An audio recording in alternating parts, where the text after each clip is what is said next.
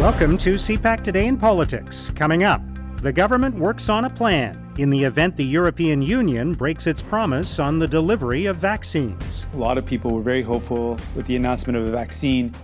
And now, with the delays and the problems with the rollout, they are really worried about what this means. So, we need to more than ever focus in on getting the vaccines to everybody.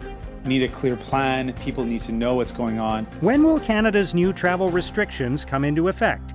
and what will be the lasting impact on the airline industry. They're losing people daily. Uh, pilots are and mechanics and all those people, as flight engineers are, are and cabin crew, they're all either walking away from our industry because they don't see the day to work again, or they're close to retirement and they're saying, "Hmm, I might as well just go away." So we're going to lose key people when time come, comes around to to restart again. And the Prime Minister talks climate change, the Buy American policy, and the two Michaels with the U.S. Vice President. Kamala Harris was very well briefed on on Canada, knew a lot about the issues here, and uh, and talked about her connections, including an aunt in Mississauga, by the way, uh, hmm. who still lives there. It's Tuesday, February 2nd. I'm Mark Sutcliffe. Let's get right to the top political stories this morning. I'm joined by Susan Delacourt, columnist for the Toronto Star. Susan, thank you for joining us today. Good morning, Mark. So, we're hearing this morning that the Prime Minister may announce today a plan that could lead to the production of vaccines in Canada. What kind of a difference could that make? Well, the I, I, while details are, are sort of sparse right now, I think what we're going to find out is that this is not going to be a magical solution. That uh, whatever whatever way in which we sort of ramp up our own homegrown vaccine industry, it's not going to happen overnight. So I don't know that it's going to make a material difference for this first round of vaccines that everyone is so desperate to have. You know, the Prime Minister has been talking about the vaccines in the same context that he was about personal protective equipment in the early days of the pandemic a year ago and saying that Canada learned some big lessons during that, that we were too dependent on foreign countries and the, the global supply chain. And so we, you know, moved quickly to make sure that we could make things like masks and and uh, and all that other protective equipment here. Vaccines aren't that easily made, and it's not an easy turnaround as well. I think when this pandemic is over, we are going to take a hard look at how reliant we are on foreign countries but I um, I hate to be a downer, but I don't know that anything the prime minister announces today is going to fix the problems that are sitting in front of us right now.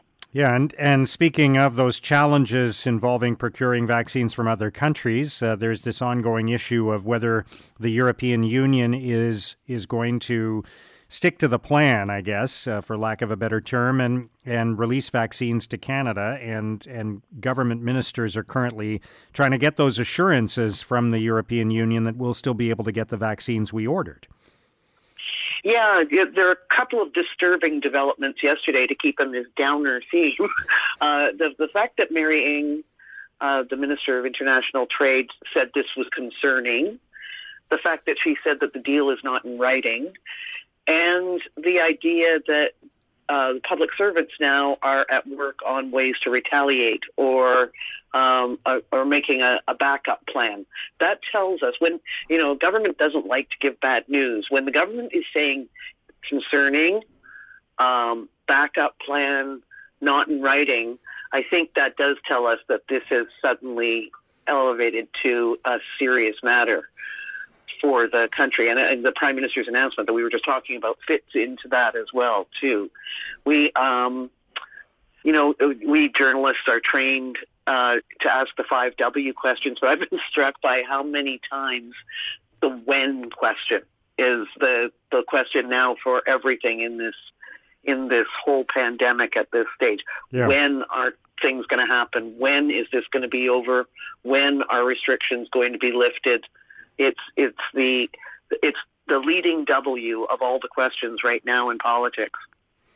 And how much do you think it is testing the patience of Canadians? I know by and large uh, they they have been patient, uh, but I wonder if we continue to see Canada ranking very low uh, compared to many other countries in terms of vaccinations per capita.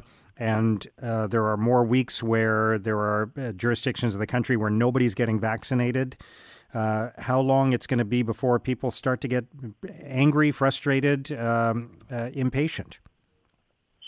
I'm not sure how much the House of Commons is a reflection of the mood of the public right now, but I thought there was a a really interesting moment yesterday in question period when Michelle Rempel, who who frankly seems to lose her temper a lot, uh, but she was asking a question about vaccine uh, travel restrictions, and the transport minister stood up and talked about vaccines, which first of all shows you that they're related.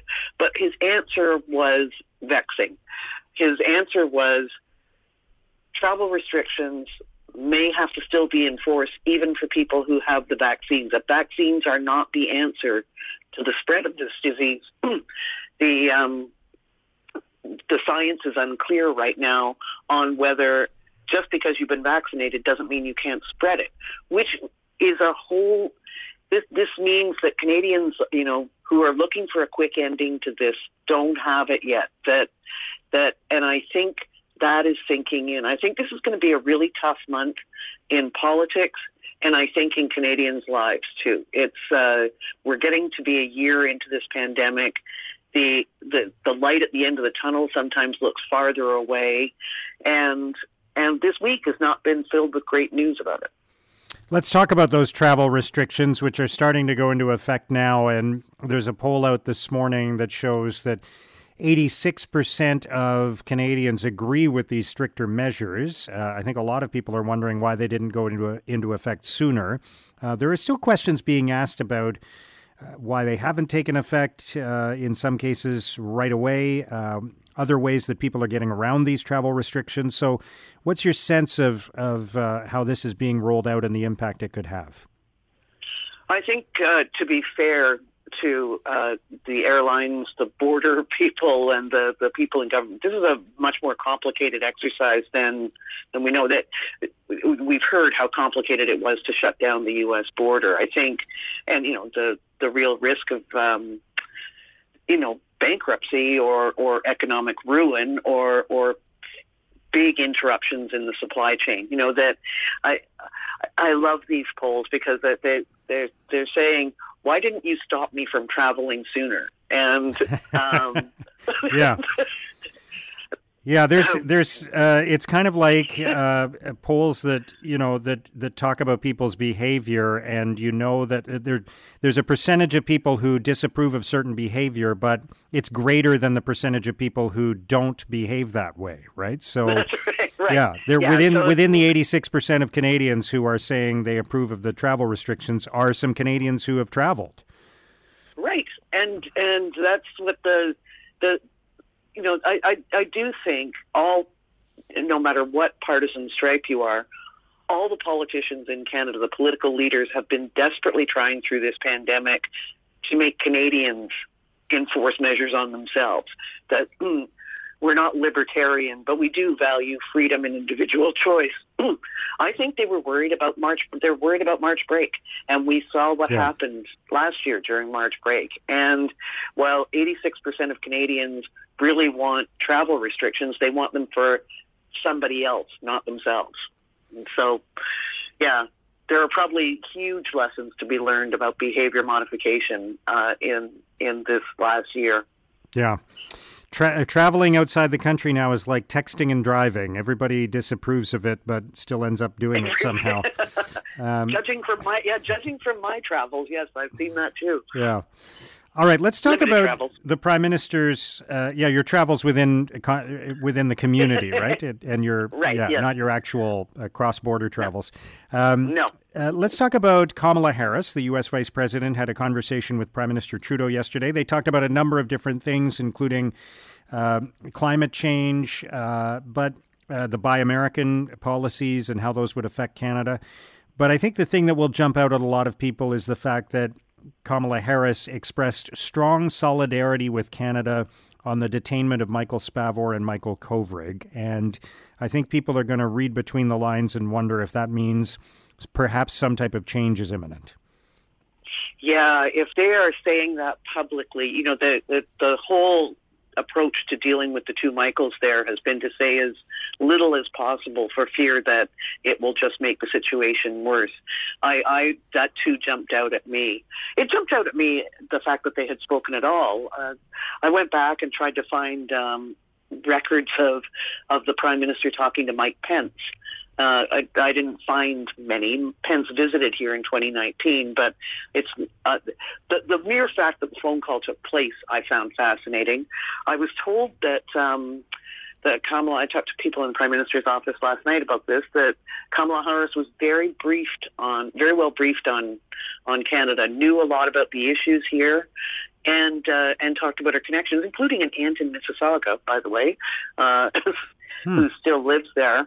Um, so I, I think it's a warm and friendly relationship, and it's very different already. You know, I, I interviewed the prime minister last week about his um, his relationship with Biden. We already know that relationship is different, but it's fascinating to me that some relationship is being forged between Kamala Harris and the prime minister as well.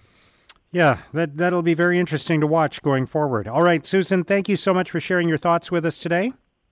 Thanks, Mark. That's Susan Delacourt, columnist for the Toronto Star. A year after telling Canadians that border controls didn't stop the spread of COVID, the virus is now rampant across Canada, and documents show that the Liberals stalled on imposing travel restrictions at the start of the first wave, again at the beginning of the second wave. Now, here's what political columnists and commentators are writing about today. In an editorial, the Toronto Star asks If new travel restrictions are so vital, why the further delay? The Star writes Apparently, the government decreed this new system without having a clear idea of just when it will start. In the meantime, Canadians are scrambling to get in under the wire before that expensive three night hotel quarantine kicks in. If these new rules are truly necessary, they should be enforced right away. Letting enforcement slide for some indeterminate period of time undermines the very point of bringing in tighter restrictions. In the Globe and Mail, André Picard, argues with things looking up in our pandemic fight, we should keep locking down. Picard writes The worst possible thing we can do right now is relax lockdowns too quickly. This is no time to rush to the mall. We need to break the chains of transmission in the community, and the arrival of faster spreading variants only makes that all the more urgent. Failing to embrace a little more suffering could be disastrous. The second wave was worse than the first, and if we give the coronavirus and its variants too much slack, a third wave will be even more brutal.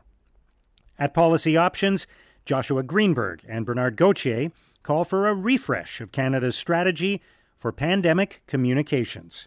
They write In our highly fragmented mediascape, it's increasingly difficult to communicate in ways that will cut through the noise.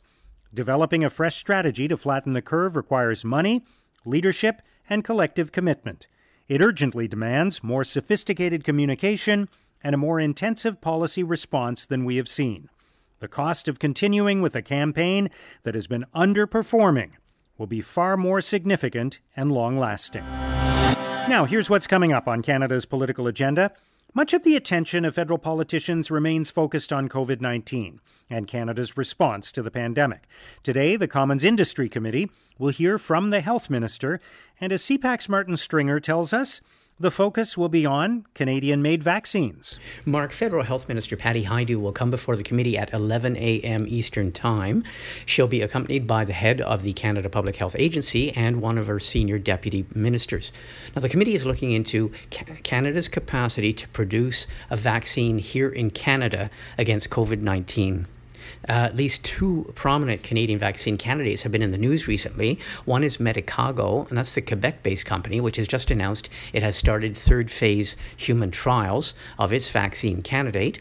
The other is a Toronto based Providence vaccine company, which is conducting human trials. And it's talking about how last, last March, for several months, it was approaching the federal government and says it didn't get vital support or funding for its efforts to make a vaccine here in Canada. As Canadians, both the general public and the experts and politicians all watch and worry about the slowdowns and interruptions in vaccines produced overseas, the issue of Canada's capacity or lack thereof to make our own vaccines will make the Industry Committee hearings today an interesting few hours. Thanks, Martin. Also today, the Prime Minister will speak with the Prime Minister of Japan before holding a news conference to provide an update on COVID 19. This afternoon, he will attend question period. And NDP leader Jagmeet Singh will make an announcement about the NDP's plan to give Canadian families dental care. And that's CPAC Today in Politics for Tuesday, February the 2nd. Tune into Primetime Politics tonight on CPAC for coverage of all the day's events. Our podcast returns tomorrow morning. Have a great day.